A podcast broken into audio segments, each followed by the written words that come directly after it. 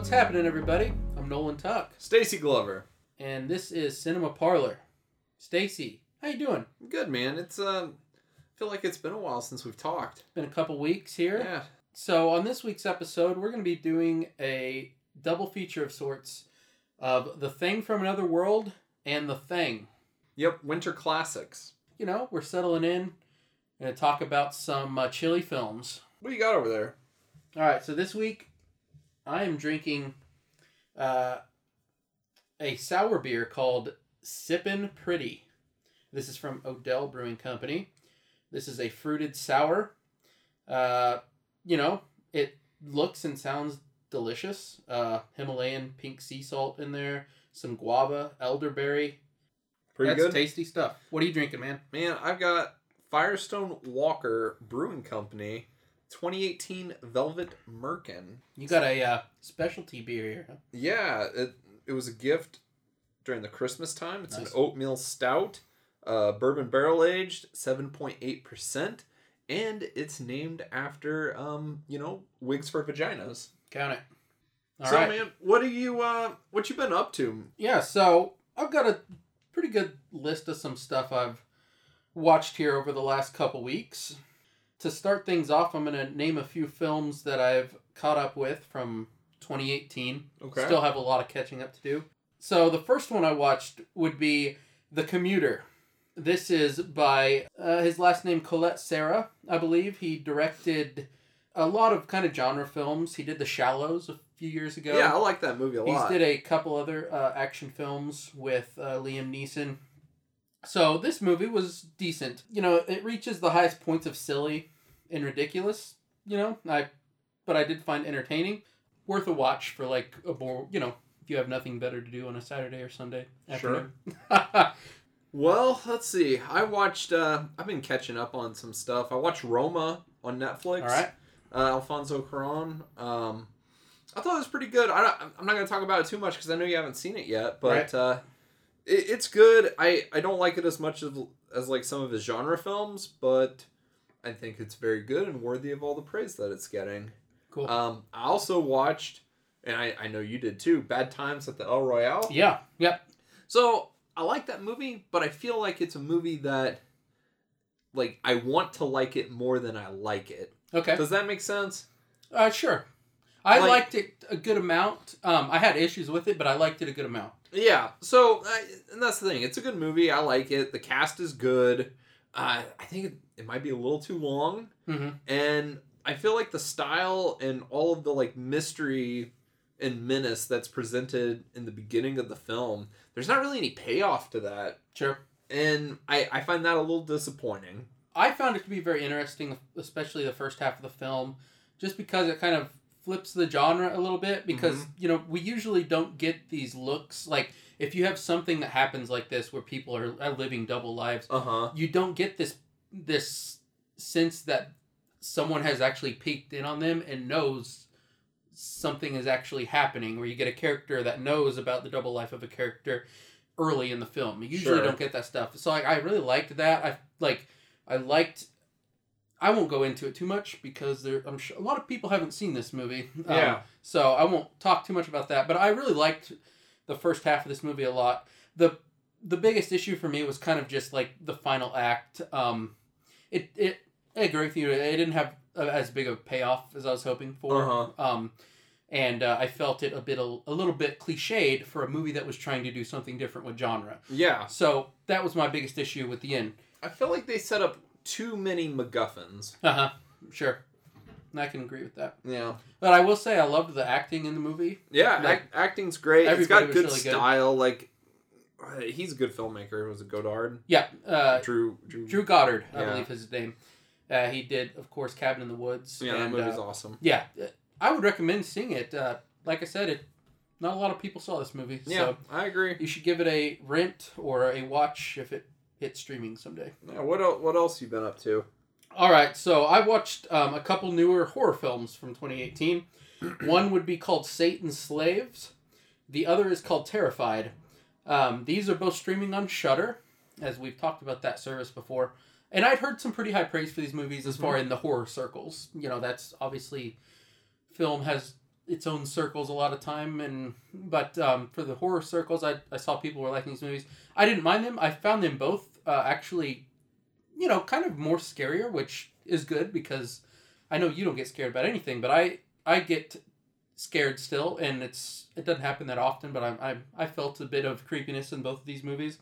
But i found none of them either one of them to be particularly astonishing. So i just middling i believe uh, that terrified is a I want to say it's a Spanish film, and on Satan's Slaves, uh, I can't remember on that one, so I'm sorry. I'm not even gonna tell you. It. so if I want to watch these, I gotta read. yeah, you got to read subtitles. I'm Oh. sorry. I recommend them both. Eh, They're nothing that will blow you away, but they're fun little genre films that are kind of creepy. So I won't go into too much other than say I recommend them to an extent. Nice. Well, let's see. I also watched uh, Ballad of Buster Scruggs recently, Okay, which that movie picked up some Academy Award nominations. Surprisingly, sure. I, I thought it was all right. It's uh, it's not my favorite by them, but I like some of the stories. Uh, the first story I think is my favorite. I love the like making fun of like Roy Rogers, Mm-hmm. you know, Gene Autry type uh, films. Yep. The musical numbers were great. I mean, the whole movie looks great. It's one of the best film movies of the year. It's just some of the stories go on a little too long. Some of the stories don't really go anywhere. It's just maybe a too long of a film. That's fair. I, I liked it a bit more than you. I you know, it's it's not a perfect movie for me by any means. I you know I have small issues with it. On definitely like there are a couple stories that I think are a bit too longer than they needed to be. I agree with you on The that. Liam Neeson one. Um, I'm I'm it's a movie I'm very excited to see again because with most Coen films, I always think it grows greater every time I watch it, and I feel like this will be no different with me.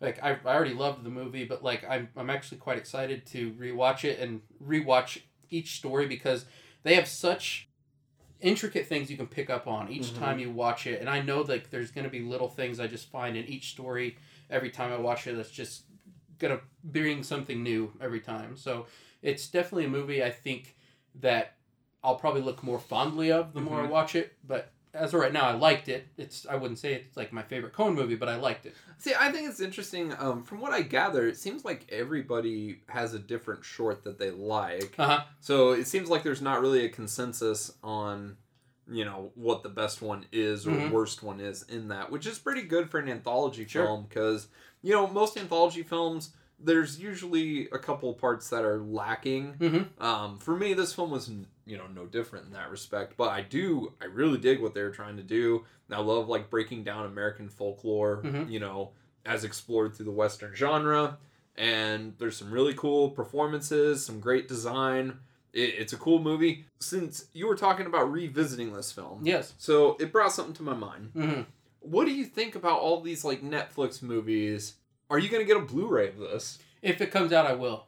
That's the only thing I'm scared about sometimes with, and I know that Netflix has released some Blu-rays, but Uh huh. I am I'm a big collector, so Oh, yeah. like you are too. So I mean, I want I will definitely buy it because I I want to be.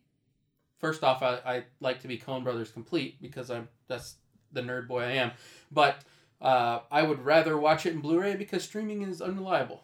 Yeah, so I, I guess what I was thinking is like it's not you know if it's available buy it or not. Right. It's is this going to be available? Yeah, and that's a good question because I really don't know. Same with like Roma, you know, Will Yeah. it become available? I have questions about this as well, and it kind of bugs me, especially like thinking about Scorsese, who's another one of my favorite directors. Yeah. That you know his new movie's coming at the end of the year. Are they going to put that on Blu-ray? Like these definitely, you know, don't get me wrong. You can you can watch them on Netflix anytime you want, but I I personally would rather have the Blu-ray. Yeah, no, I I agree. When you get into digital ownership, you know something you it's the same with like computer games Mhm. and it's like you don't really You, own yeah, you have them, but like for how long? Right? yeah. And I'm not, you know, Netflix is has a great model right now, and they're, but you know, do we really know how long this model is going to Yeah. last? So I don't know. Maybe maybe not the best thing for film. you Yeah, know, I'm those who like to visit and revisit. I'm with you there. Just just a thought that Yeah. sparked into my mind. No, for sure. Um. Anything else for you, man? man, I've been playing some games. Been going through like the Devil May Cry games. You know what from PS2 era. Mm-hmm. Devil May Cry 2 is really bad. Finished that one recently. Okay. Still the everlasting grind of Red Dead 2. I think I'm getting closer to the end. Nice. Then, oh, I played Pokemon. Okay. So I, I mean, we were probably old when Pokemon came Yeah. out, right? Like we Mhm. were older. That's true. So I never got into Pokemon. The only thing I know about them is from Smash Brothers. So you know everybody knows what a Pikachu is, Yeah, right? that's true. It's like a 3D remake of the old Pokemon games, Okay. like the the gold, red, and blue. mm-hmm. I might have those wrong. Um, I think those were the original ones. But you know, you just walk around, train monsters. It's pretty fun. Nice. And started Resident Evil 2, the remake. So, original Resident Evil 2, one of my favorite games of all time. It's one that I play probably every year. Like, you know, just breeze through that game, have it memorized. So, it's remake. I'm only a couple hours into Claire's campaign. It's very good. It's got the coolest, like, gore effects that I've ever seen in a video game. Like, it looks like it looks like Day of the Dead like ambition as far as like the gore, but like unlimited budget. Nice. It, it's really messed up, and it makes like zombies like freaky again.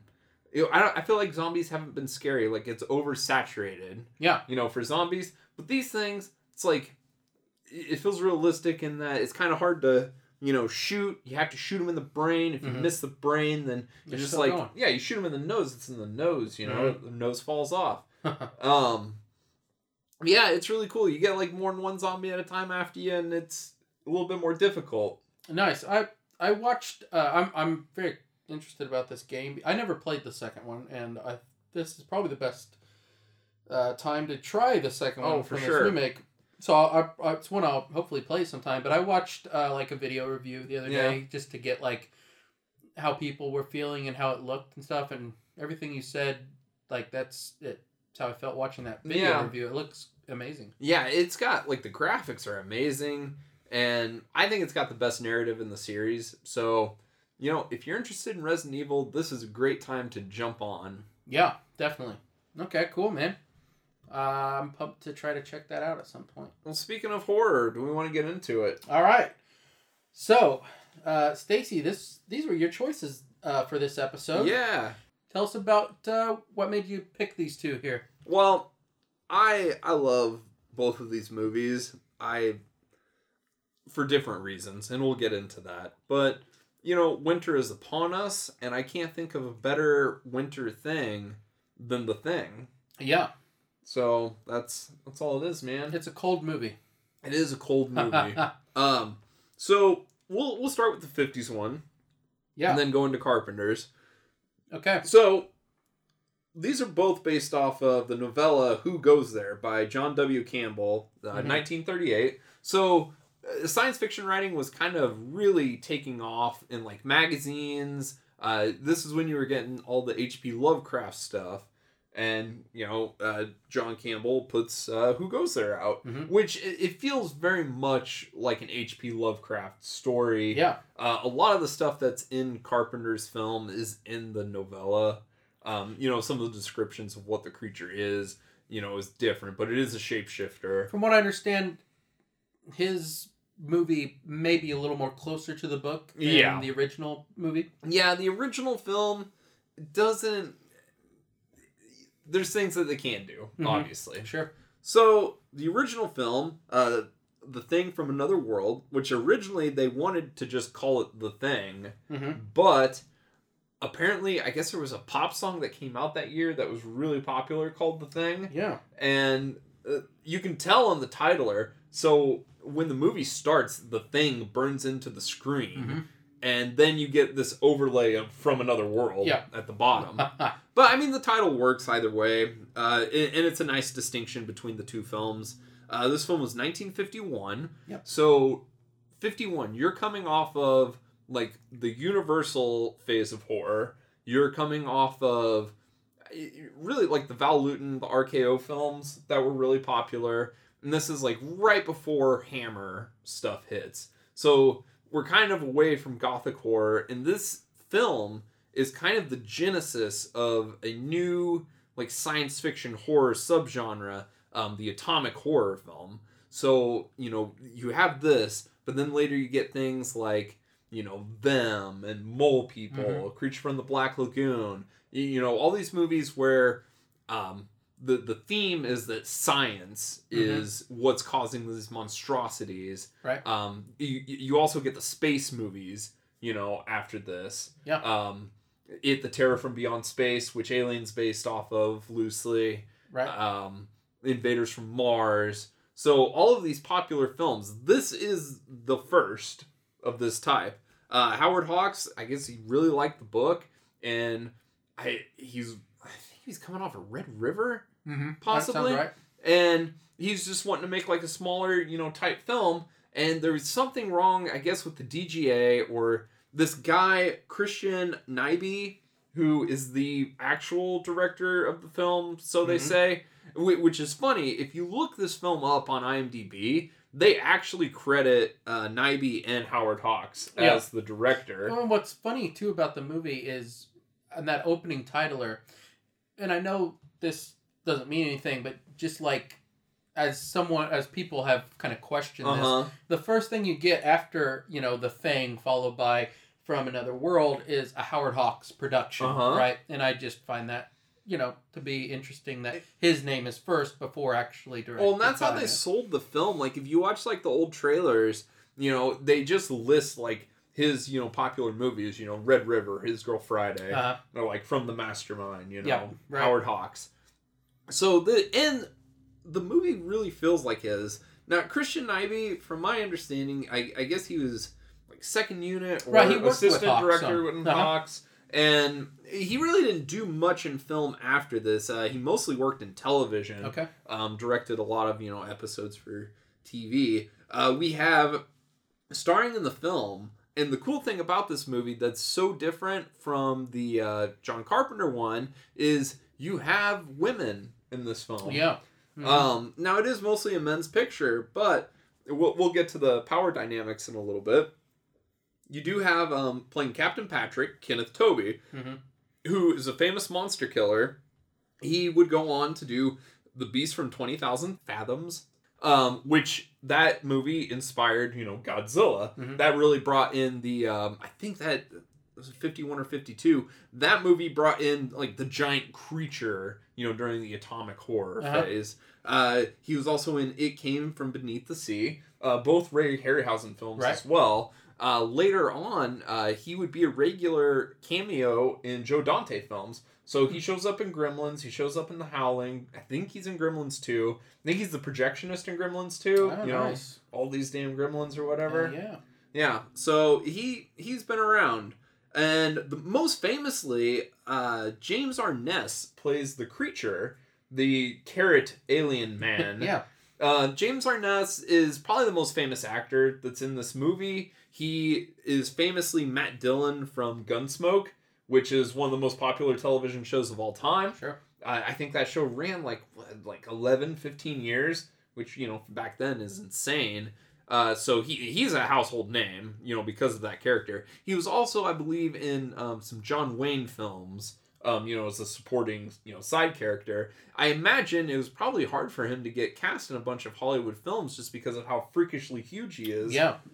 A big presence on screen. That's yeah, for sure. definitely. Yeah. Um, so let's just get into uh, you know, some basics. So, what Yeah. what you what do you think of this film? All right. I, yeah. So first things first, I like this movie. Um, I'd seen it before. It's it's probably been ten years ago or so. So I I didn't remember it very well. Um, so I enjoyed the rewatch. Like it really refreshed me in a lot of Is things. this a film that when you watched it earlier, did you seek it out yourself or did I make you watch I it? I think you made me watch it, which isn't a bad thing. Uh, no, I was just but- curious. But yeah, I'm pretty sure I either watched it with you or borrowed it from Uh-huh. you. One of those type of things. Um, I will say first and foremost, like this is just me personally speaking here. I'm not like a very big hard sci-fi guy. mm-hmm. Um, so like that part of the film doesn't interest me as much. Sure. But the horror stuff does, and I think there's some amazing set pieces here. Overall, I, I found the, the film enjoyable. Um, I think I appreciate it more for how influential it was than maybe just the film itself. Not to say it's a bad movie at all. I like I said, I enjoyed it. I just you know I, I appreciate it more on on the greater scale of yeah. how it you know, in history. I guess I'm trying to say. So I did like the movie, and uh, yeah. How about you, man? Yeah, I, I love this movie. This is um this movie was on cable all the time when I was growing up, so I I've been exposed to this film, you know, almost as much as you know the '80s one. Obviously, in my adult age, I've watched you know Carpenter's more. That I find that film more rewarding. Mm-hmm. But this film is very good. Uh, I always remember my my mother talking about this movie when I was a kid about the uh, the hand, like when it gets bitten off by the dog, Yeah. and it like moving That on its own. sweet. Yeah, so that had an impact on her. Um, there there are some killer set pieces and stunts, man. Mm-hmm. Um, and I I think the thrills that are in the movie are s- so good. Yeah. Like they're very well staged. Um, yeah, we, we'll just get into the movie, man. Um, Let's do it. the credits are great. Um, you you know you get the thing that like the title opens. The music in this film that's another thing that's so like influential. You you get like the like those big beats that Yeah. But then, like, there's kind of like a like that wobbly, you know, like what you associate with sci-fi films, like Yeah. older ones. Do you know what the sound I'm talking about? I do, 100%. Uh, and by the way, the composer of this, Dimitri Tiomkin. All right, Or Tiomkin. did a good job, Dimitri. Basically, what he did was influence how these movies would be scored from here on out. Yeah. And that's another thing. Like, science fiction films weren't a big thing before this. You know, this is before you get alien invasion movies. You know, uh, before this, you, you had Metropolis, you had, um, uh, what was the H.G. Wells one from the 30s that's really, uh, Things to Come. Right? Things to come. Yeah. Um, and you know, you get some dinosaur movies and things like that, but you, you really didn't have, you know, hard science fiction. Yeah. You know, outside of those. So this really informed, you know, what that genre was going to be with its musical, with with its musical stylings, misspoke. Uh, also with uh, you know the way dialogue's presented. There's a lot of science talk in this movie, uh, sometimes to its detriment Sure. but that is you know how these movies play out from here on out you get a lot of explaining what the creature is and like how science or mankind it could be to blame Right? for what's going on or how we could benefit Yep. um, a lot of the themes in this movie really nails it um, that are played in you know the subgenre you get a lot of military versus scientists Yeah, definitely. um whi- which is pretty interesting Yeah. Uh, a couple things I'll say real quick. After the title and everything, we get we understand this is a RKO Radio Pictures. Mhm. That kind of brings into play a little bit um, of uh, Howard Hughes, um, Yeah. the guy that was kind of you know known to be in charge of RKO. Um, I don't know if you want to talk about this or talk about it when we get to the monster, but kind of I watched a li- I didn't get to, s- to see enough of the the documentaries on the disc that I wanted to, but I started watching a little bit of the the big documentary on the Arrow disc, and they talked a little bit about um, Hughes's influence on the film as far as how the monster ends Mhm. up looking, and I find that to be a bit interesting on on that they actually wanted to do maybe some different things and that what ended up happening with the monster, but I'm sure we'll talk about that a little later. This takes place in Anchorage, Alaska, which we'll find um, a, is a little, you know, same cold setting, but a little bit different setting than Carpenter's yeah thing. well I, I think they leave from anchorage and go up north Yes, to the and yes. carpenter's is in the south pole Yes. like the no- novella That's right. Um, early on, we kind of right when the movie starts, we kind of get introduced to some of our main characters. So, like first, if I remember right, the first character we're introduced to is Scotty, the yeah newspaper man.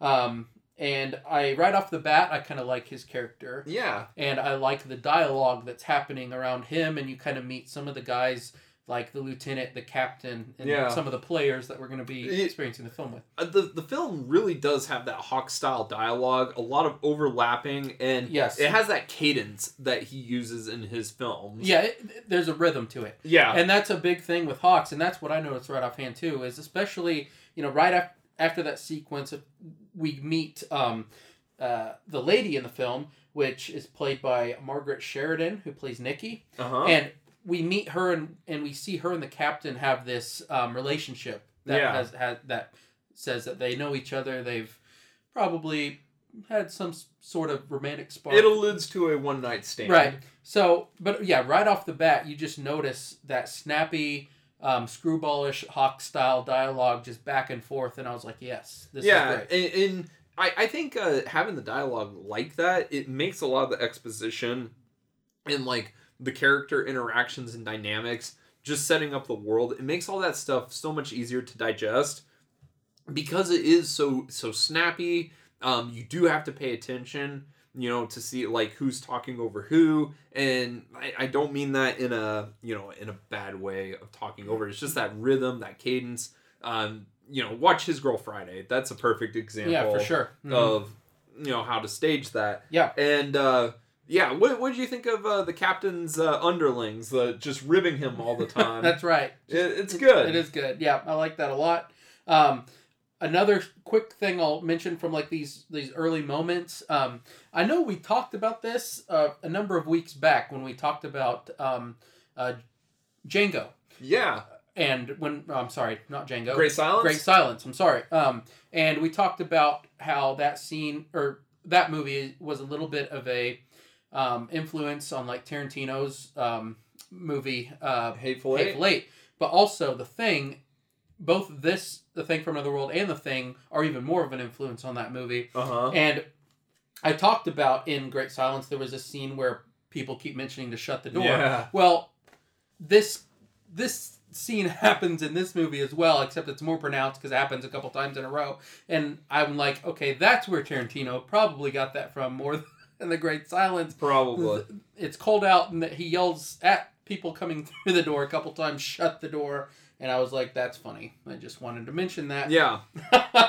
Yeah. So they um they get this signal from um the North Pole yes. stating that an unidentified object has flown past you know their station and that they want to go investigate. So the colonel, who keeps telling people to shut the door, Yes. he sends uh, Kenneth Tobey and his men to go uh, help the scientist out, and, and it's kind of the way it's played out. You kind of get the feeling that this isn't the first time they've been to this facility. Right. Um, it's a group of scientists that are just up there studying stuff, and it seems like the military kind of goes back and forth, um, probably giving them supplies and support Yeah. and whatnot. So you're introduced to the scientist. You get, uh, you know, the main scientist. I don't have his name offhand, but he's wonderful. And then you get uh, the woman.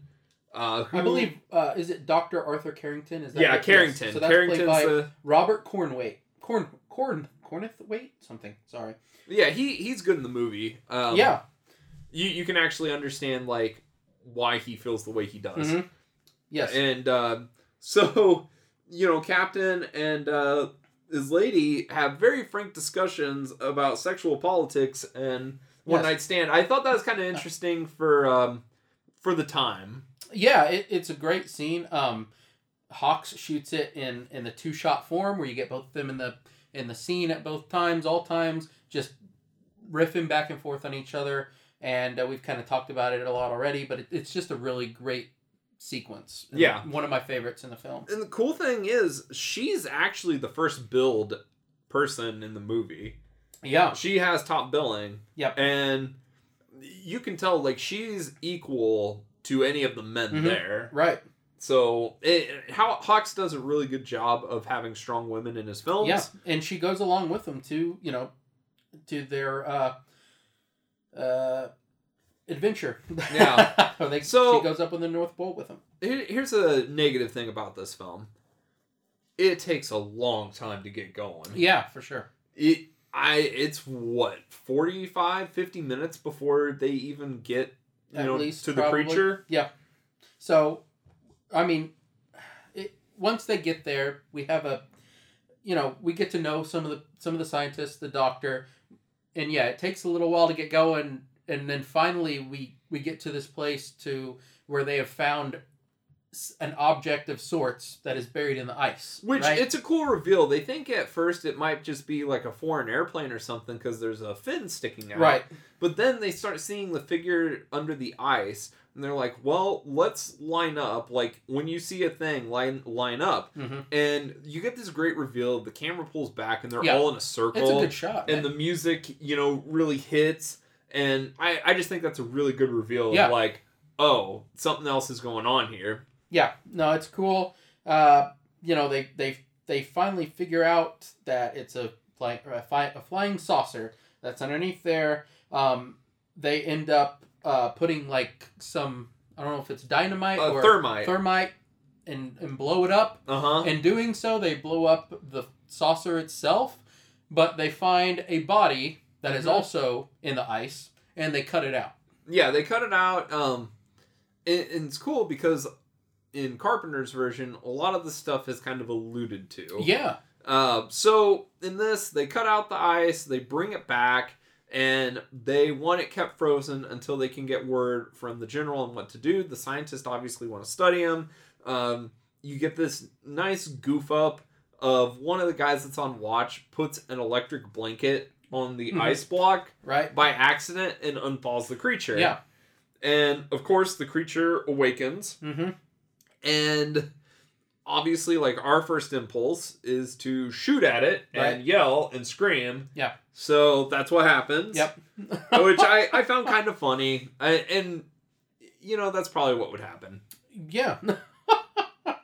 You're not wrong. Yeah. That would happen for sure. So, Around this time, I um, I've I think the thing I I wrote down that I remember the most, which we talked about just a little bit ago, was after it escapes, like, uh, it one of its arms is ripped off. yeah, that scene with the dogs. Yes, and they rip that arm off, and the hand becomes alive after it's been ripped off.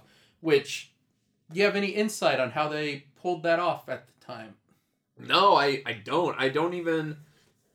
For whatever reason, the shot's not even coming to mind. I know the hand comes to life, but I don't know if it's something they did like under the table or if they completely show it. Yeah, I, I thought they showed it, They probably do. if I remembered right. But it, it's it's very like, it's a very good scene for the time. Like I I can't remember seeing something like that before. Yeah.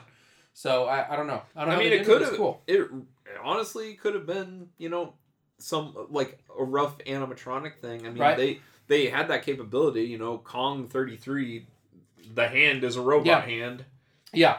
So after that happens, um, you know, the doctor and and his, some of his scientists find it that the, a dog is dead in the greenhouse. huh. After this happens, um, a lot of the horror elements are more alluded to obviously you know for the time but they they do talk about like the creature hanging people upside down and draining them of their blood right, yeah, we've kind of we get to understand that the creature lives off of blood. yeah it, yeah they um surmise that it's a plant-based life form Right. that feeds on human blood hmm but it can also like repopulate based off of these like saplings Yeah. and they plant a bunch of those Yeah, we and s- feed them plasma Right. that's like kept for you know At- like blood donations. At one point later in the film, we see the the doctor has been mm-hmm. kind of gardening these plants. yeah, he's trying to figure out how they work. right. Mhm. Um. So right after the creature, really, once the creature enters the picture, you really start getting the,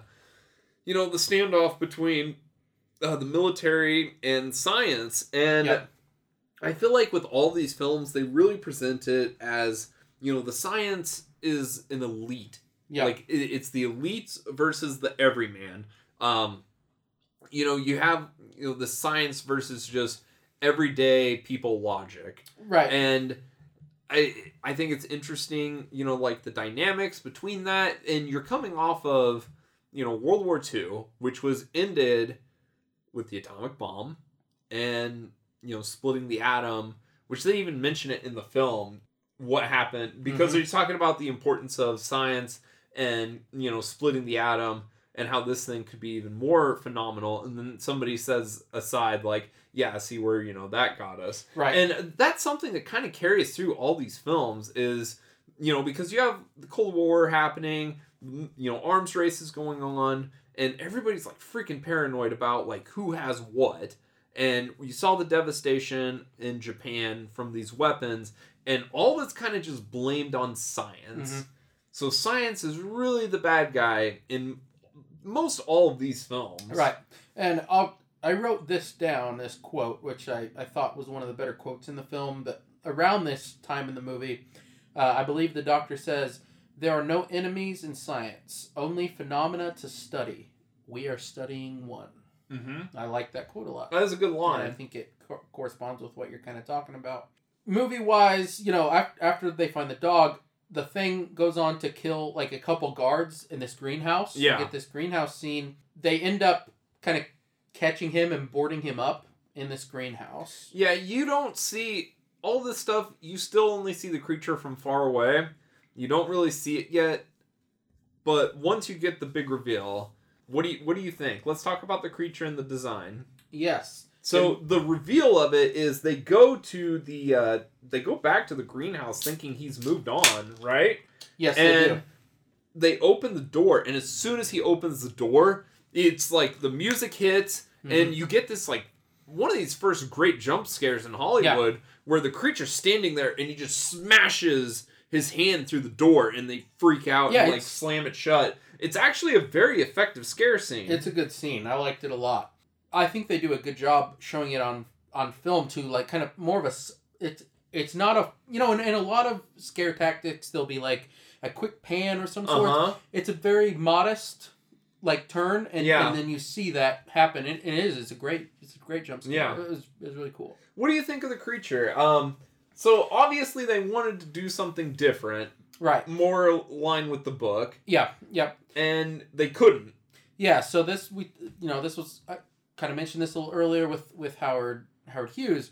Um, he didn't want them to do something kind of different. He's like, what works on film, right? Yeah. So he was like, well, Frankenstein's monster works on film, so let's just make it look like Frankenstein's monster, Yeah. which is essentially kind of what they did. Yeah, it, it looks like uh just like a weird plant version of Frankenstein. Yeah. Like he's got the squared off head. He's got these weird eyebrows that you don't really get Mhm. to see too much of.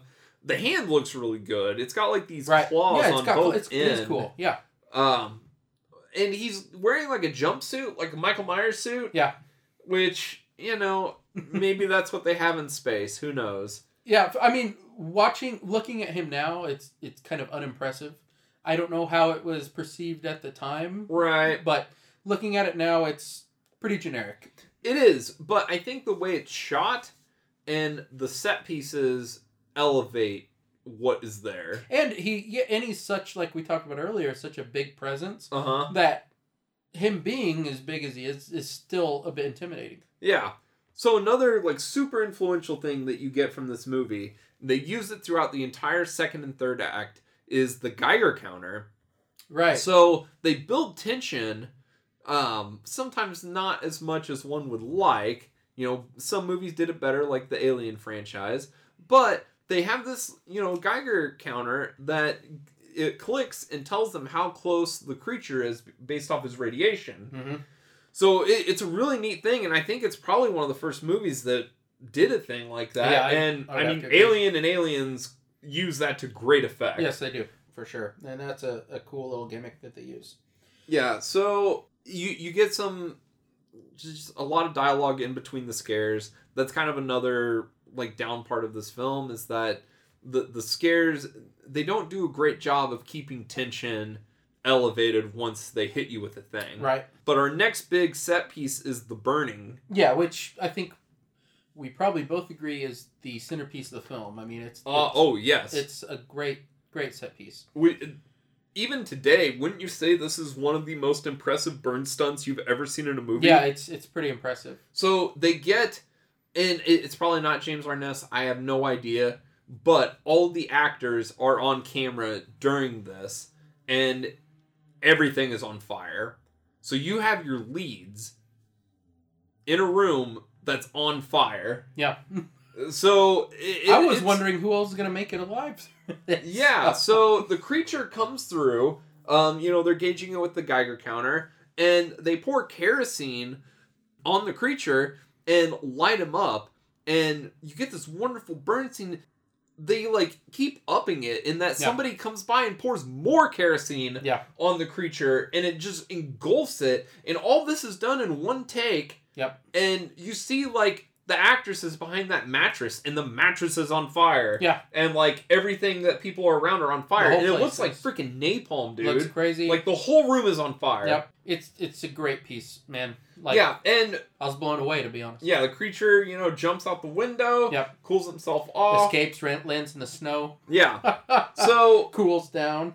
this happens, and then the creature, being pissed off, cuts the generator because he can survive in the cold, they can't. Yeah. So he's trying to freeze them out, and this is kind of where you know the science and military thing boils over. Yeah.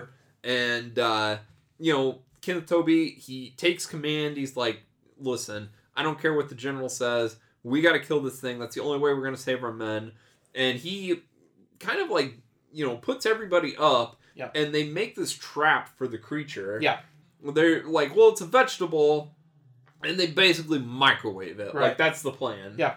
so what what do you think of uh like the conclusion of this film It's not bad. Like so, I mean, we get before the the very end, like the doctor like goes and tries to reason with the yeah thing. carrington The thing like just knocks him out. I thought he killed him right at first. 'cause yeah he it looks like hard. he kills him But he goes doesn't- flying Yeah, they set up a plan, draw the thing in. Um, they end up basically well electrocuting him, right? yeah And you know, Scotty gets a picture.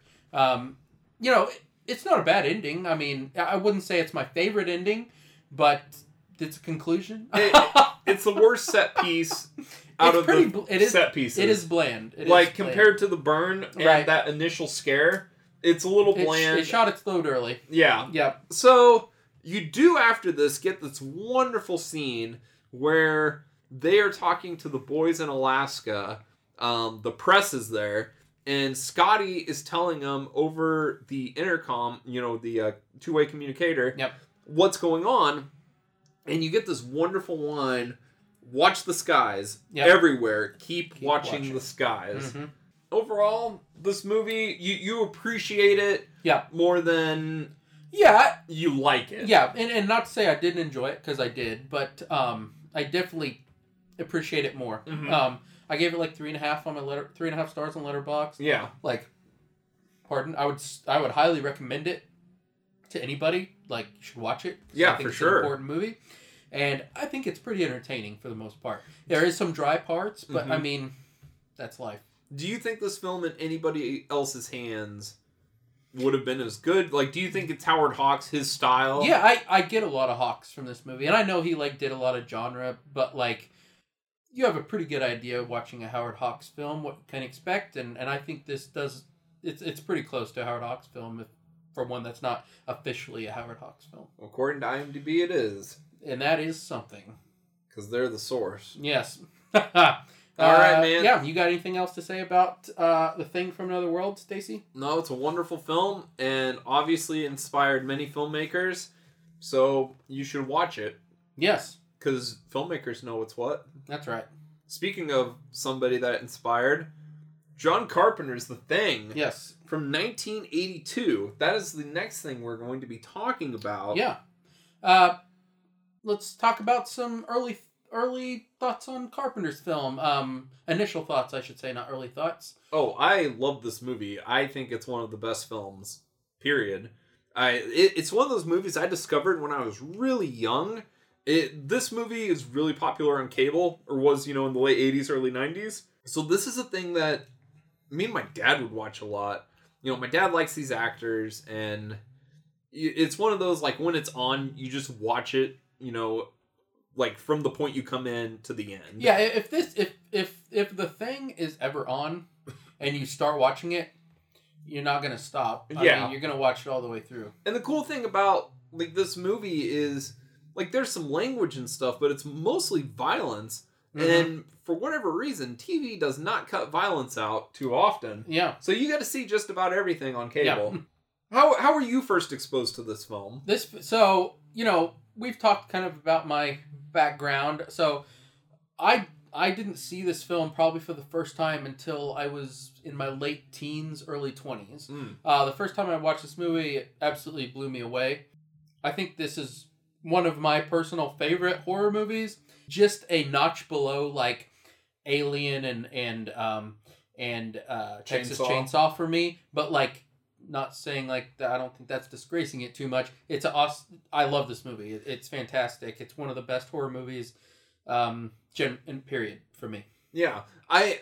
It's not my favorite John Carpenter movie. That would be Halloween, but I think it might be his best movie, if that Mhm. makes sense. Sure, yeah, it, it, it's it's a wonder. Yeah. So this movie is closer to the uh, to the novella. It, it's about these men isolated in the South Pole. Um, they're this American military science team. It's never really Yeah. clear on what they're doing there. Yeah, and like we said earlier, um, where as the thing from beyond starts out in Alaska, this we start in Antarctica Mm-hmm. in 1982.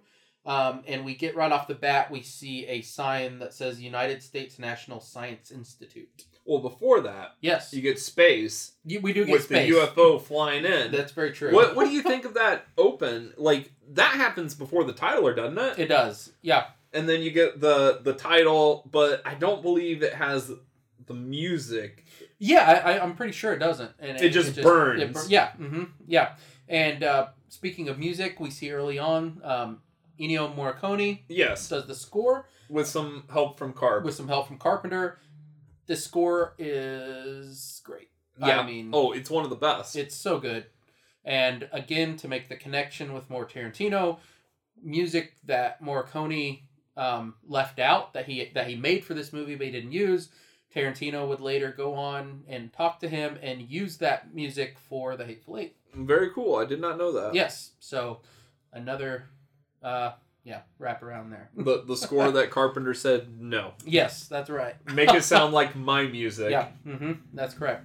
So, uh, yeah, I mean, right off the bat, we get this interesting scene of a helicopter, Mm-hmm.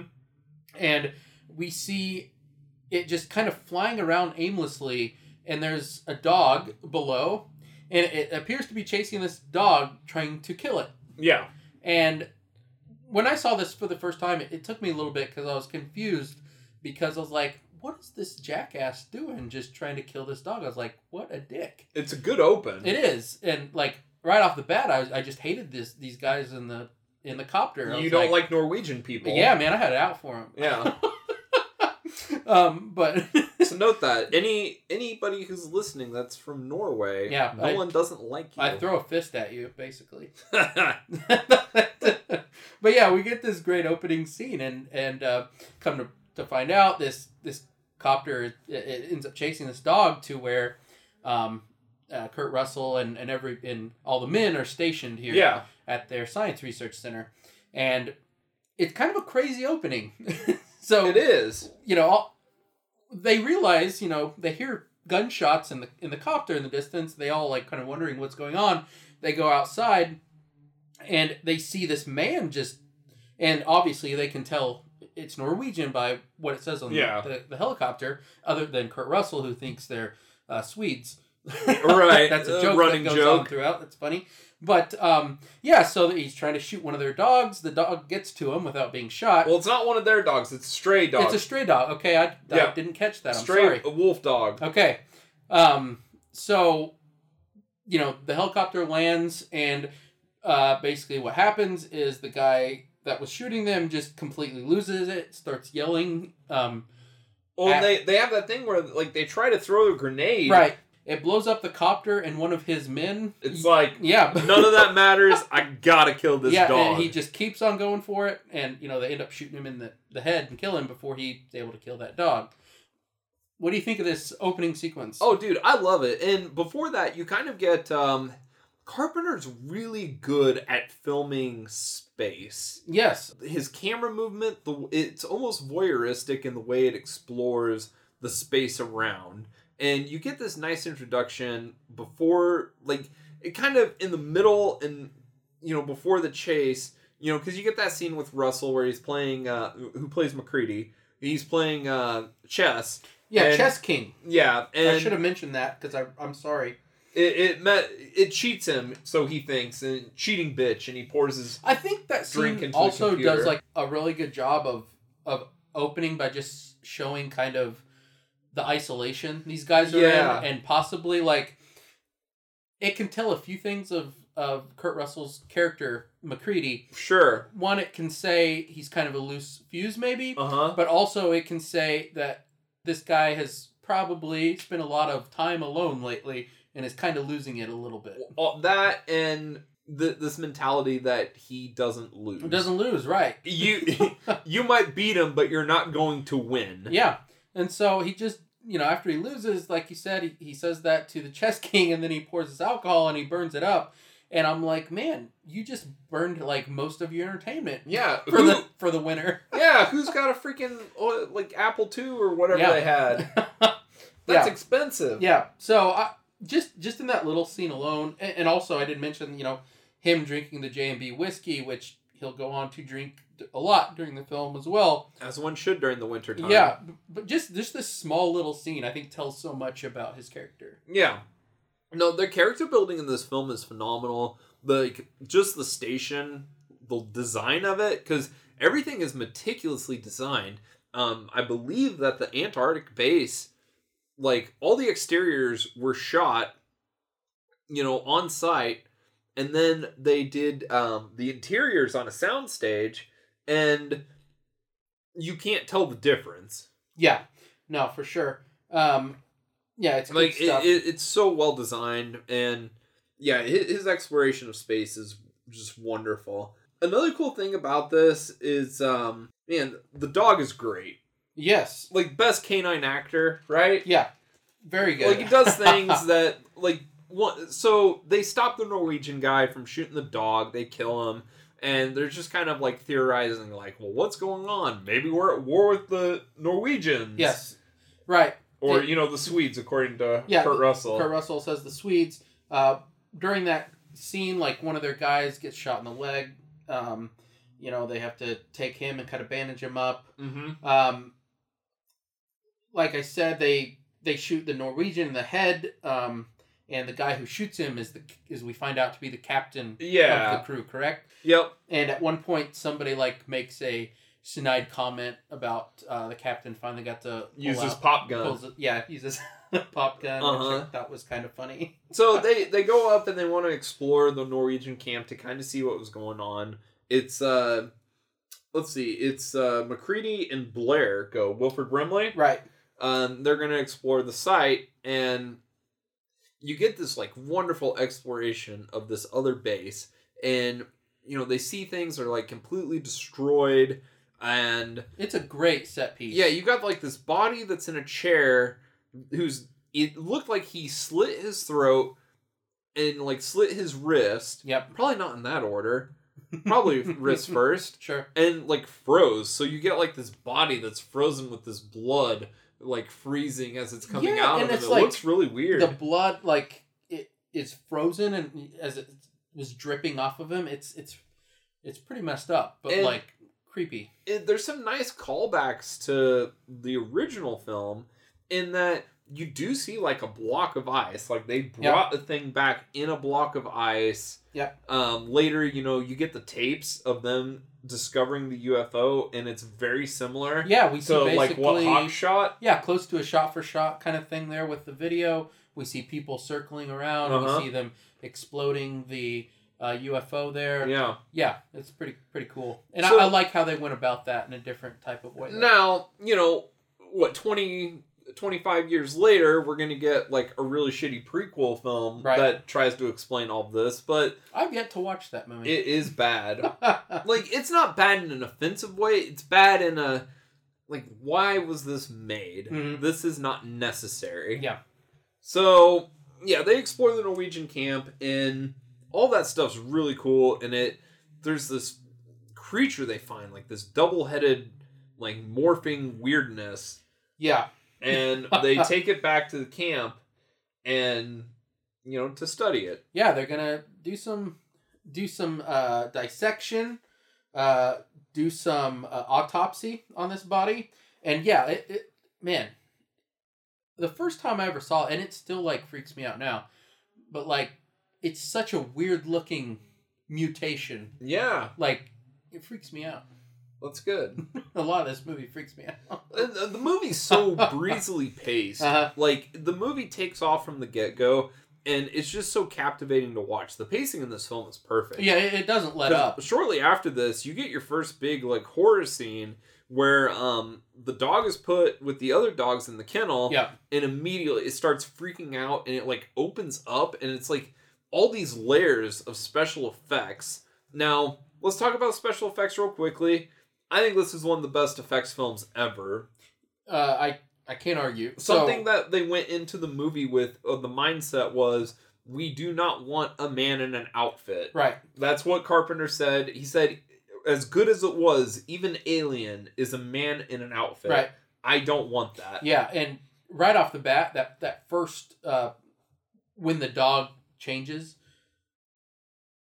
it is so impressive. Even now, like I I seriously watching that, I can't depict how they did that because when the flesh peels back on that dog, Yeah. it's just there's no artificiality to it like it, it's just like it looks like reality like that actually happened while watching it it looks like the dog just its skin peeled back and it transformed it into this mutation Like this is as good as like American Werewolf, right? Definitely. Because and another thing about this film is nothing's hidden. Everything is in Mhm. front of you Right. and it's lit very well. right there is no room for mistakes or tricks. Yeah. like it's it's gorgeous. Uh, Rob Bottin did the majority of the effects for this film. hmm We've talked about on this show before how awesome he is Yeah. with his effects. This is his masterpiece. yeah it, it's Um, unbelievable the workload was so heavy that uh, they did bring in Stan Winston to work Mhm. on this kennel scene. right And obviously, Stan Winston's one of the greatest effects guys to have ever yeah lived. what a what a team up there Yeah. So the dog kennel scene, just right off the start, big bang. Um, they notice it immediately, come out, start shooting, you Yeah. know, the dogs that have been infected. one of the thing that cracks me up like rewatching it is like just to see one of the other dogs in there just get sprayed with all this goo Oh, and, yeah. and I'm like, oh man, that Like, probably sucked for that dog. Yeah. but it's kind of funny at the same time. oh, what's wrong with you? I got feel bad for him. I did feel bad for it, but it was I also was laughing. Yeah. Yeah, it's pretty messed up. Um, Yeah. so the creature gets away. The Childs comes, who's uh, played by Keith David, Uh, comes with the torch. and And, like, go yeah. get the flamethrower, man. Yeah, and he starts lighting them on fire. Uh, the guy who runs the kennel, he gets like kind of crazed by this, and they have to fight him back. Yeah. And it starts building towards, you know, they get an idea of what's going on. That the creature is mimicking things, Yeah. and you get this wonderful scene afterwards where Wilford Brimley, you know, who plays Blair, Yep. he kind of knows what's going on. You you see that uh you know, he's on the computer running a simulation of Yeah. like how long will it take for this to get back to the known world. Right. Right. Now, they do a wonderful job in this movie of making you not know who is a creature when. Yeah. Like when are they infected? Yeah, like with Blair's character, for Uh-huh. instance, they do a great job also of setting that up to where he's typed in the computer, telling them that there's basically a seventy-five percent chance someone has been infected, and if someone is infected and they leave, you know, this site and go on to Earth or uh, the United States or whatever Uh-huh. or anywhere. It's going to infect basically our entire world. Like, Yeah. there's a good chance of that. So it, does a good job of setting that up and then causing him to seem like he's crazy, but he's doing it in a reason because he's trying to make sure no one gets out of there alive. Now, here's a question that I have for you. Yes. Since we do not know when people are affected, do you think there is a chance that Blair is infected near the beginning and all this is a ruse? Because you could interpret it that he is doing the computer simulation to for the creature to learn Yeah, no, that's how long it would take to take over this planet. I have here's a que- have a question for you. uh-huh After the um the dog gets into the compound for the first time Uh time, huh. we see a a shot where we see a, a man's shadow. Yes, a- it's a, a wonderful door. shot where it's very Carpenter-esque, Uh-huh. where you get the dog, which also the best dog actor ever. hmm This dog is in center of the frame the whole Yep. time as the camera's pulling back while he's walking, and he walks to this room Yep. where you see the shadow That's exactly of right. a man. So we don't know what man was in there. No. We just know that it's the shadow of a person. So thereby, what you just said could make complete sense. because Blair is really the he is the fulcrum of what sets the paranoia in motion by telling people what's going on by his crazed actions. Yeah. he absolutely loses it. Um, he starts tearing up all their equipment. He blows up the helicopter. Like they have to like it takes he has a gun, he starts shooting at people. It takes basically the whole crew to like kind of calm him down. Not really calm down, but just take him and, and you know, put some uh, uh, medicine in him to calm him down. Yeah, well, we are, we're skipping ahead a little. Um Yes. we we got uh they do discover the UFO. They go out there to go see it Yeah. and it is kind of like a almost exactly like the Hawk scene where Yeah. these guys are, you know, circled around. Yeah, MacReady goes out there, goes to the UFO site. Um, they also at this around this time that they kind of find out that even though the bodies are dead, they aren't they aren't dead. They're alive Yes. still. Like the cells are still So moving. we get that scene to where again it's another kind of scene where uh, haven't they done some more autopsy maybe? Yeah. and Cuz you get that great scene like they figure out that like he got messed up or something. Yeah. And they chase him out and he's like turns around and he does like the invasion of the body snatchers like "Oh," Yeah. and his hands are all effed up and they light him on fire. oh yeah. Yeah. Yeah, that's that was a good scene. That is a good scene. so like all of this like tension's building and it just makes me I also think this is in support of Blair may have been bad the whole time. Yeah. Because what if the creature is so smart that it is doing all of these things to further its existence because only one cell has to exist for this creature to repopulate so it like taking these other guys and making them turn against each Right. other you know it can kind of like sack a few people yes like it, it's only interested in like the one it's almost like legion you know Yeah. Um, real quick, I'm going to uh, fix something that Okay. I just talked about um, because I actually I should have read my notes. That would have probably been helpful. sure Um, so that whole scene we just talked about, um, when one of the corpses comes back to life, uh, the person that it attacks is Bennings. That is his name, played by Peter Maloney. okay Okay, and I hashtag kills Bennings because it it takes him over yeah correct? So after that, you know, yes, Bennings goes outside. We see that some, you know, he's turning, and MacReady throws a, I think it's a flare uh, yeah on him is. and burns his body. And then after that, there, you know, MacReady's like, "Hey, I found out that you know all the bodies aren't dead. We need to burn all of them Yeah, to officially make them dead." and this is when Blair starts going crazy. When we, you know, we Yes, talked a what we- little ahead. That's Like correct. once they come back from killing Bennings, Blair's like lost it. Yes. and tears up the equipment, Yeah. sets the helicopter on fire, like so no one can escape. He also kills the rest of all the dogs that Yeah. they have. It's like he just tries to take out everything. the the build of paranoia in this film is so good. That's The screenplay's awesome. the middle of this film. I, I like the whole movie, but but this this part of the movie is my favorite part. Mhm. The middle part where nobody trusts anybody, and like they're all just so paranoid and and worried. And So like pre blood test, yeah, and going into that blood Yeah. test, all that is just like my favorite part of the whole movie. all that stuff's money, man. It's so good. Yeah, yeah, them leaving MacReady out in the snow. Yes. Um,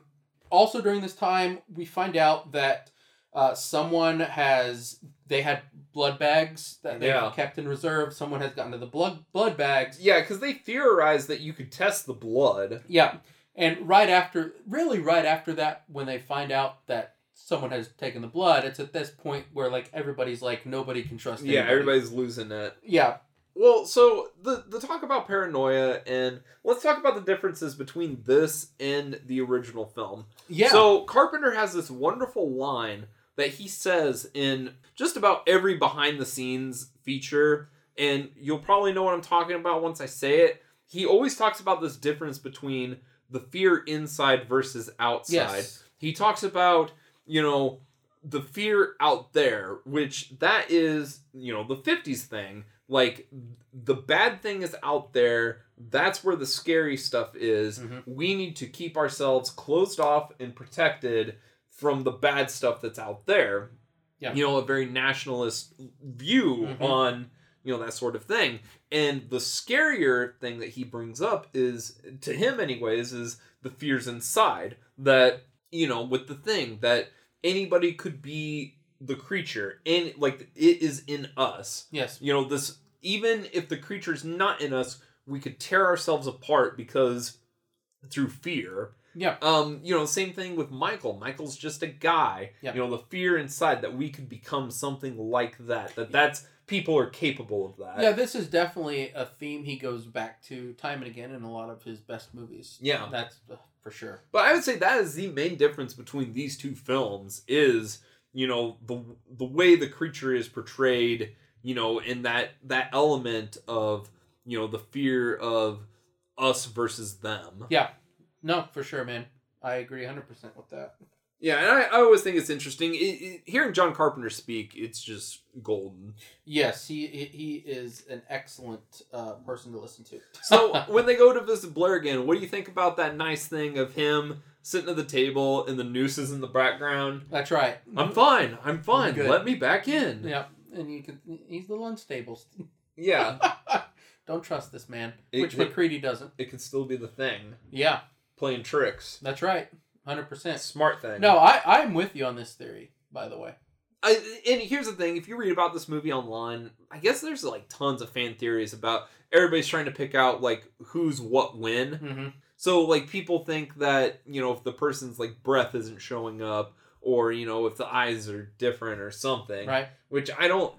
Honestly, that's probably just how like lighting and like artificial cold.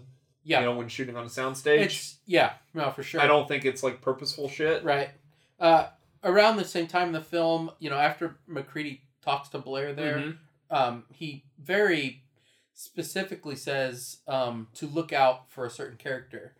Yeah. Which I'm sorry, do you remember um, his name? That's the guy in the who film- runs the dog kennel. um, Clark. Right? Yeah, Clark. Played it is Clark. Richard Masur, and he's like, you know, keep an eye on Clark, and Yeah, that's Well- what. And Blair is the one who puts that thought. in his head and In his when- head. and when you think about it again this is something that makes perfectly common sense because i don't know about you but while i'm when i watched the movie for the first time uh i i was like the whole movie i was like this clark guy because he's around the dogs yeah, so he's the much. one around the dogs. He's Early- so protective you know, of the dogs. we get a scene where macready asks him how long were you with the dogs before all this you know Yeah. crazy stuff happened he's like i was with him for like an hour hour and a half something like that and so like i'm like that makes perfect sense why he would ask him that because i while watching the movie i thought the same thing it's like clark is the guy you guys should be worried about and the that's most that's the thing with the thing. Mhm. It's so smart. It's a smart- You, you know, it looks like a big dumb creature, mm-hmm. But that thing is capable of intergalactic travel. yeah that's for sure It, it's got a brain. so you know, putting the heat on Clark, taking that heat off of Blair. Yep. You know. Yeah. So this comes so after all this happens, kind of what happens next is one of my another one of my personal favorite scenes. Okay. So what we get next is the guy that gets his chest- Norris? Yes. The Norris creature. The Norris creature death thing. Yeah. So, uh, do you want to build to this? yeah, Um, go. Yes, please do. So the paranoia is running rampant. Um, they are looking for. There's something that they're looking for outside, and MacReady and um, the the guy who's the cook. Yes. Um, they go up to MacReady's shed because MacReady says, you know, it, is it Nauls? Ne- Nauls? yeah, it's Yes. Nauls. It's like we've got to go up there because I didn't leave my light on Yeah. when I left and, and yesterday. his light was on. Yeah, and Nauls finds MacReady's ripped clothes. Yep. They surmised earlier in the film that when the creature takes you, it rips your clothes. Yes. Which who even knows? Yeah. It could be bullshit. Right. Um, or it could be a frame job. Who knows what's going Mhm. on? So Nauls comes back to the compound, leaves MacReady out there, and MacReady has to survive, you know, this blizzard that's going on, and he sneaks into like the re like one of the uh, storage rooms. Yep. And they are gonna light him up with a flamethrower just because they don't know Yeah. if he's a thing or not. He's trying And- to get in. No one will let him in because everyone's kind of freaked out. Yeah, Yeah. And MacReady really wants to do this blood test thing. Yeah.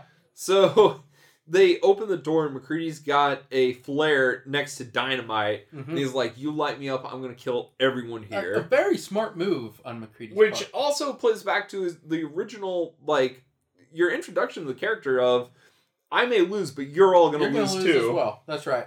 Yeah, for sure. So you you get this like he takes the everybody captive basically, Yeah.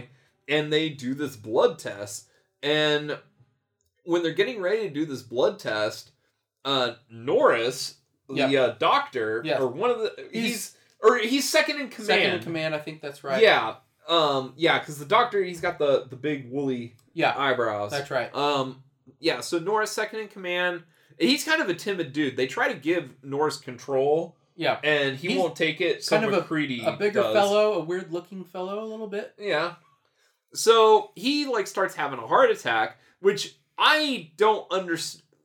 If you think that the thing is only like this dumb creature, none of this makes sense. Yeah. But if you think it's a showman Mhm. and you know doing stuff to freak people out on purpose, Yeah. makes perfect sense. Uh-huh. He starts having like a heart attack thing going on and starts wheezing, and they put him on a medical table, and they're like, "Well, automatically we got to get him help." Yeah.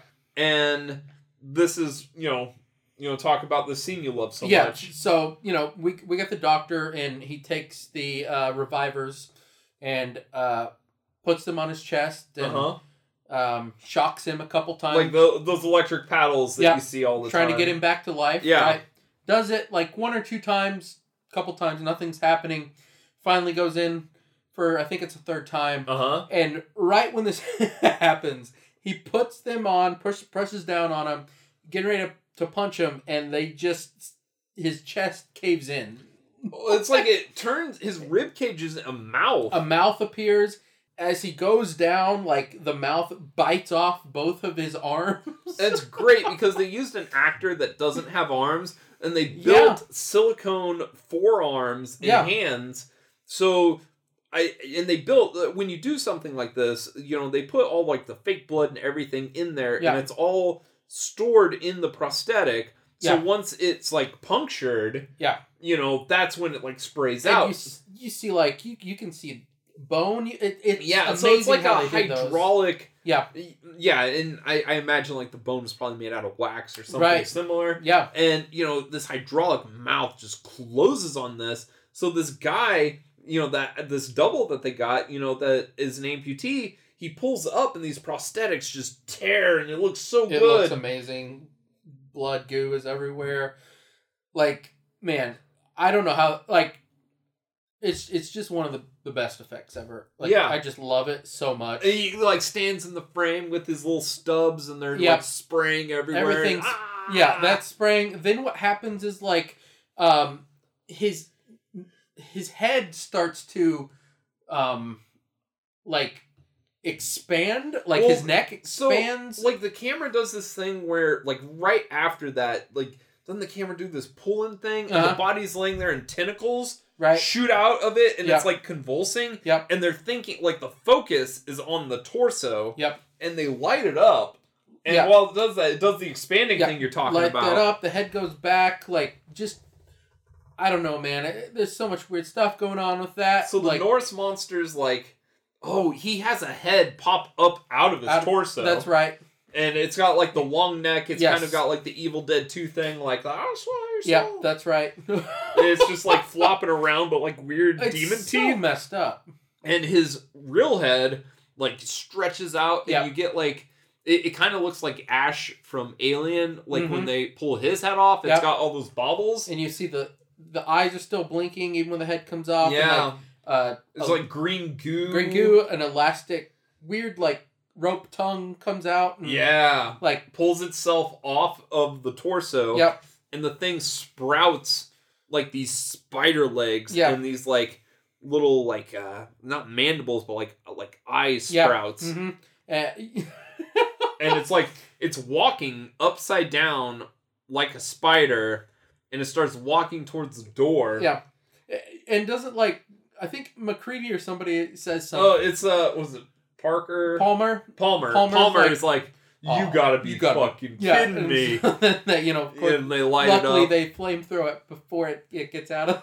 Yeah. But, man, that that's probably the centerpiece my favorite like piece in the film. Uh-huh. Like I, I just I love the gore and the effects so much in that sequence. It blows my mind every Which time. Which another interesting thing is, like the thing is such an intelligent creature because at this time Palmer is a thing, Yeah, right. and he has that line of like, "You gotta be Yeah. kidding me." Mhm. So our next scene, you go right back to the blood test, and they do a blood test on everybody that died during that scene. Yep. And then um, and this Clark, awesome as well. yeah, Clark attacks MacReady, and MacReady shoots him right in the face. yeah, shoots him in the head and They do the blood test on Clark, and Clark's a human. find out he was normal. Um, which also it's great because it kind of like builds up that more tension of, dude, MacReady might be bad because Right. you know he just murdered someone. yeah, and Which Childs brings up, you know, Keith Yeah. David, and uh man, I love this blood test scene because of the tension. yeah, It, it's, it's so good. You know, they're they're testing people's blood, and the theory is that the thing is just like just cells that are trying Right. to survive. So and we've learned that fire is what um, disposes of it. So they take this hot needle and they poke it into the blood. Yep. Everybody cuts their, you know, makes an incision on their hand, and they kind of put their blood each in like this little Like a petri kind of dish. yes, little dish, and you know, for each set of people's blood, MacReady, you know, takes his flamethrower, warms up the wire, Yeah. and dips his wire into the blood. What do you think of that effect? Like that jump scare of like he dips it into the blood and it like pops out? Yeah. Finally, um, you know, Like it's a It's- small effect, but like how do they do that? it's great. Like, not just be like, like you said, the tension that builds up to that scene because I think probably everyone when you watch that scene, you're expecting one of them. It's kind of like a Jack in the Box. Like Uh huh. you're expecting one of them to be a thing. You don't know when or at what time or which one. So it's like each. Oh, that's each a great comparison. Happens right. Yeah. And so finally, when it does, boom, and it's like yeah, it, it's a good jump scare. dude, good take by you. yeah, it, exactly like a jump, a Jack in the Box. yeah. So uh, it, it's it's a really fun scene. Yeah, and then you get like this great turn of Palmer sitting there tied up next to everybody else who's tied up on the couch, and his face just starts turning into like Van Gogh, Oh, you know, the shouting man Mhm. or screaming man or whatever. And his face is just freaking melting, Raiders of the Lost Ark style. Blood is like pouring Yeah. everywhere, and he's just shaking. Eyes are really bulging out. Um, yeah, it, it's it's this crazy effect, and then like you see his head like kind of split at one point. Yeah. Like this crazy mutation comes It's out. like a weird like Venus then, flytrap. yeah, then he has teeth, kind of like um, Norris's body. Um, like teeth appear out of his head, and, and then all of a sudden, like Widow's Windows. yeah, he is- can't get his flamethrower working. He just clamps on just his head. grabs his body. And dude, this is great too. I know it's probably just like it's an actor in makeup holding like a stunt dummy, but it looks good and they keep it in frame hmm where he's just like got him in his like Yeah. jowl and he's just smashing Yeah, everything. And his body's just wiggling around upside down inside inside this head. and you also um they pay reverence to the first film and that you get a burn uh-huh. and the cut is the exact same as the Hawks one where it cuts to him jumping out of the window. Right. Yeah. It's the exact same setup. That's right. Um, this burn is not as impressive, Mhm. but it's still there's a lot of good burns in this movie. Yeah. Oh, oh, for sure, man. a lot of good stunts. Yeah. Uh, so yeah, like you said, um, uh, all that happens. Uh, MacReady flames Palmer and Windows, and they are both finally Mhm. dispatched. so at this point, you just got um, was it Childs, yes. MacReady, and was it the captain?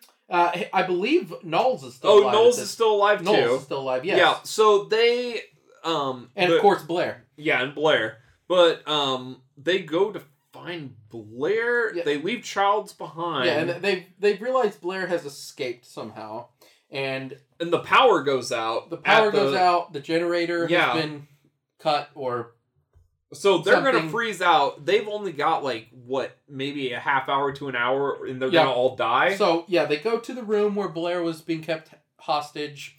Um, they find out he's not there.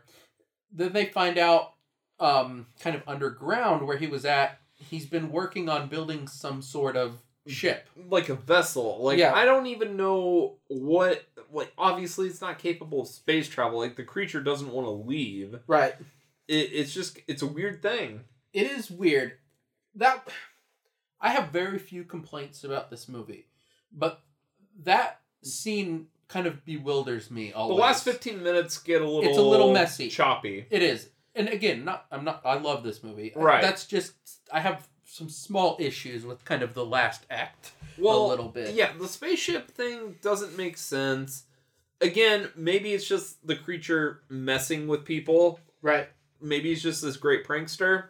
yeah So they leave Childs behind, which, like, why don't you pair off in twos? no for sure that would be more logical But they're they've decided if we're all gonna die, we're gonna kill this thing. We're gonna light it up because you know it wants to freeze itself so somebody can find it. yeah So they just start going around burning the factory. At this point, you have Blair running around, Yeah. um, kind of killing people slasher style, like kind of one on one. You know, yep oh, I'm gonna go check on this thing, and then he like he does that thing to the the captain where Yeah. he puts his like fingers in his jowls. yeah it's it's that's a really cool it's weird and stretching too. Like, yeah, he's got his, his his fingers in his face, and it's like his his hand and face become one. And Yeah. it's just like yeah, Yeah, it's So, a weird thing. rough go for the captain there. Nauls bites it. Yep. Um. We don't know what happens to Childs. He kind of runs off. Yeah. the- uh, you know, while they're looking out Right. the compound. MacReady, like you said, I mean, he, he blows up the ship that Blair had been working on.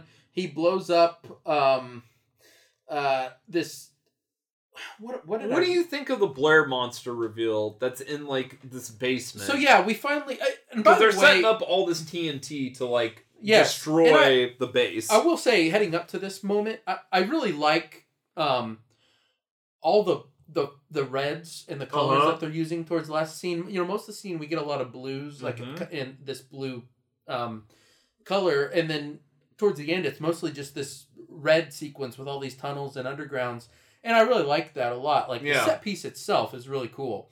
But yeah, on- once we get to like the final mutation that that Blair turns into, it is a little bit of a mm, letdown. yeah, no, Blair monster weakest design. Okay. Well, we agree on that then. So yeah, it is. And originally they meant for it to be stop motion, but I guess something to do with like they couldn't get the scaling of it right. yeah, there there is one. Uh, I I there was one small complaint I will have. This is the only complaint I'll have with these special effects. Uh huh. It's not fully its fault, but with with these new transfers and everything, at the very end there's a there's a sec there's a small little thing with during this segment Uh huh. um and it's i don't know if it was i don't know what i'm trying to say but there was a moment that didn't work for me in the special effects was it the tentacle grabbing the Yes. detonator? it was very It's stop motion. okay stop motion and it, it just it didn't work for me in, Well- in watching this new transfer and Yeah, i feel like it's the transfer's fault No, it's not. no okay No, it always sticks out. It's Okay. uh Here's the thing. I love stop motion animation. When you have something like this movie that everything is so real and tangible to go to a stop motion scene yeah it's very off-putting because like your eye knows Mhm. that like this isn't how things move and it, it, it doesn't correspond with the the rest of the film the No. way the way the other effects have been used thus far Yeah, in the Blair Monster, it just it it doesn't really. I imagine from a design point, I bet like on a drawing, this thing looked amazing, hmm and it just. I don't know. It it just looks. It doesn't do anything. It just stands there. But it, it, it's like a combination of all the like designs Uh-huh. into one. Yeah. You have like dogs splitting out of its stomach. Right. Uh, it's got like the big like mouth popping out of Yeah. the On head, the side there. Yeah. and it, it just it looks weird and non-threatening. Yeah. It doesn't do anything. Yeah, and it, that's again small complaint. It's just that buildup. Yeah. it, it just it, it happens pretty quick too. Like he he It's very anticlimactic. he takes it out, which which Oh, that whole thing is maybe what two minutes. it's very fast. Yeah. like the thing like it, it he sees that it takes out um, Nauls hmm and he is running down the hallway. The like tentacle, I you assume it's a tentacle, Right. is like going underneath, like making the boards like jump up, and then it pops up out of the center, Yeah. like takes the detonator. And I will say it. I, I really like the part where like it's coming up on the ground though. Yeah, like, that that's looks really good. cool stuff right there. But um, all that happens when MacReady like throws a dynamite at it, Yeah. and like that's it. Yeah. It's done. Game over. So- And yeah, But now the ending, the very end is really good. it is. Yeah. So you get MacReady finds Childs, and they just have this like nice like back and forth, and you really get the sense that you don't know who's infected. You assume that MacReady is fine because that is the character we followed through the whole movie. You also it gives you an uneasy feeling about Childs because he was unaccounted for during the entire Mhm. last act of this movie. Yeah. What's he been doing? What's he been up to? Yeah. But neither of them trust each other, and Morricone's score is really hitting it right here. Yep. And I remember when I was younger, and I don't know why, but the ending always bothered me. Like it, it just has that feeling of like it's kind of like the ending of Night of the Living Dead, hmm where you just feel like gross. It's it's a Like you just feel like oh it's it's a dread in, induced ending because like let's just say both these characters aren't infected they're gonna die either they're way gonna, yeah. No Like- matter what, Mhm. bad things happen. right um because they have no power they have no heat source they have no one coming for them Right. um we probably should have I, this was something i forgot to say earlier in the film they had they they had um power early in the film and of course they had like a radio but they were they weren't able to like get a hold of people no. like, so they couldn't get a hold of people, which explains some of like no one ever came to help them anyway. But to bring that up, like everything's blown up anyway. So like it's just these two characters, and they like I like that it brings back the bottle of J and B somehow survived, which I really liked. and Uh-huh. and Childs and MacReady are just sharing this bottle of J and B. MacReady says, um, like I think this is the last thing that's said. I could be wrong, but he's like, uh, why don't we just stay here? Or maybe Child says it. One of the two says No, it. MacReady says Okay, it. and he says, "Why don't we just stay uh, here a little while and see what happens?" Yep. And And that's how it ends. that's the end of the movie. Which, I mean, it's an awesome ending, but yeah, Yeah. it's definitely a, a bummer. yeah. No, that movie's so good. yeah. Um, they did a uh, video game like what twenty years later Uh huh. for PS2 and Xbox, kind of based on this. It was all right, like Nice. Resident Evil style. Yeah. Um, the movie gained like it bombed when it came out. It hurt Carpenter's career for a little while. Yeah, he he take took like the like this movie not doing well very personally. Yeah. Critics were savage to this movie Mhm. too. Dude, that was just 1982. Like people Yeah. took a shit on Blade Runner. Right. People took a shit on this film. Everybody was just high on ET. Yep. Which, you know, great movie. Sure. People were saying things like Carpenter is like a pervert and like just a gorehound and all this Mhm. stuff. And it's like, man, There's a lot to say other. I mean, than than than the gore effect. There's Yeah. this movie has a lot to say. It You know, take criticism lightly, you know? it's it's Everybody great considers movie. this a classic now, right? yeah. I, I think so. If you- Like, it, can you think of like any film critics that today that would just be like, this movie sucks all the ass? I don't know any that do. no. Um, and that's a good thing. Yeah, it's a good turnaround. It's a like, great movie. and, and the movie didn't do well at the box office, but like this movie was always on cable, Mhm. and you know it did very well on home video. I remember this movie's one of the first DVDs I ever owned. It was the uh, that very first run of like the Universal. You know they had the gold like Yeah. tops and bottoms. Yep. Uh, I think I got it from a Suncoast. I don't think those exist anymore. They do not. I, I, it's probably like 40 bucks for the DVD. Dude, I probably bought this movie probably five or six times over my lifetime. That's awesome. I've I've bought it three. Yeah. Let's talk about real quick how we watched this movie. Yeah, we both watched. Well, okay, what was it? Two years ago, the Shout Factory came out with a really good edition. Yes, a two disc Blu-ray edition, which not to crap on that one because it's an awesome edition. Um, tons of special features, yeah, and, it's a new transfer of the film. Yeah, and you know, compared to the Universal Blu-ray, which I also had, um, that movie, there's a wonderful documentary about this movie um, that they did for the original DVD, and the Blu-ray did a shitty thing that Blu-rays were doing at the time when they first came out. They would take like documentaries and insert them into the movie. Yep. So you couldn't watch the full documentary. Yeah, it was it was very odd. Yeah, so you know, Shout Factory remedied that, and they, um, you know, put it on the disc. Um, but we both watched the new Arrow Yes, and um, so transfer. I think last year this came out. This um mm-hmm. Arrow, and this is only a UK only release. So if you don't have a region free player, you can't get a hold of this one. But um, and it was a, it was a limited edition. So Arrow put this out last year. Um, it comes with a couple new features that aren't Yeah. on the Scream Factory. Um, and but the difference is Scream Factory has more extras. This just has a couple of its own. So Scream Factory does have more extras, but they both have the main documentary They that do was both done have the main in the uh, late '90s. yes, And this one, the Arrow one, has a documentary that's about the same length. It's about an hour and a half. Yeah. And it goes through the entire genesis of the story. Mhm. So starting with um, was it John Campbell? yes, Um, starting with his story, you know, who goes there, all the way up through, you know, the 50s film up to Carpenter's film. Yeah. You know, kind of going through the history and the method for like these movies being realized. yeah. So, So it's pretty interesting. good stuff, and you and you get like stacy said, the old documentary too. So it's a it's a really great disc. It comes with a book. Is it as Terror well. Take Shape? Terror that- Take Shape. Yeah. That's right.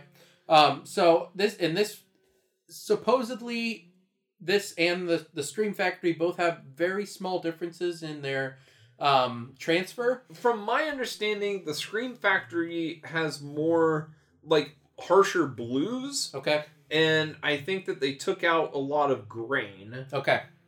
The Arrow definitely has grain. Yeah, and I will say I have not I have both versions, but I have yet to dig into the Scream Factory Mhm. one. I will say I was very impressed with the Arrow transfer.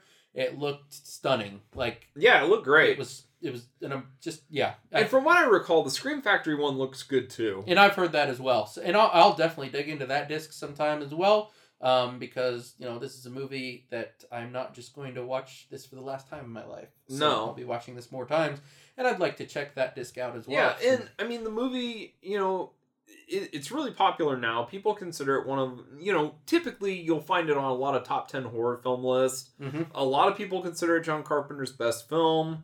You know, it did spawn a video game, it spawned a prequel movie that Yep. came out after. Yep. I think it's highly regarded for um, the atmosphere, Yep. for the characters, and I think it's regarded as one of the best special effects films ever created. Yeah, and and I completely agree with that. Like to see a movie made at at that time and to still be as impressed today, Mm-hmm. I think that's quite a feat. Oh yeah, for sure. This is one of those movies that I think's timeless. Yeah.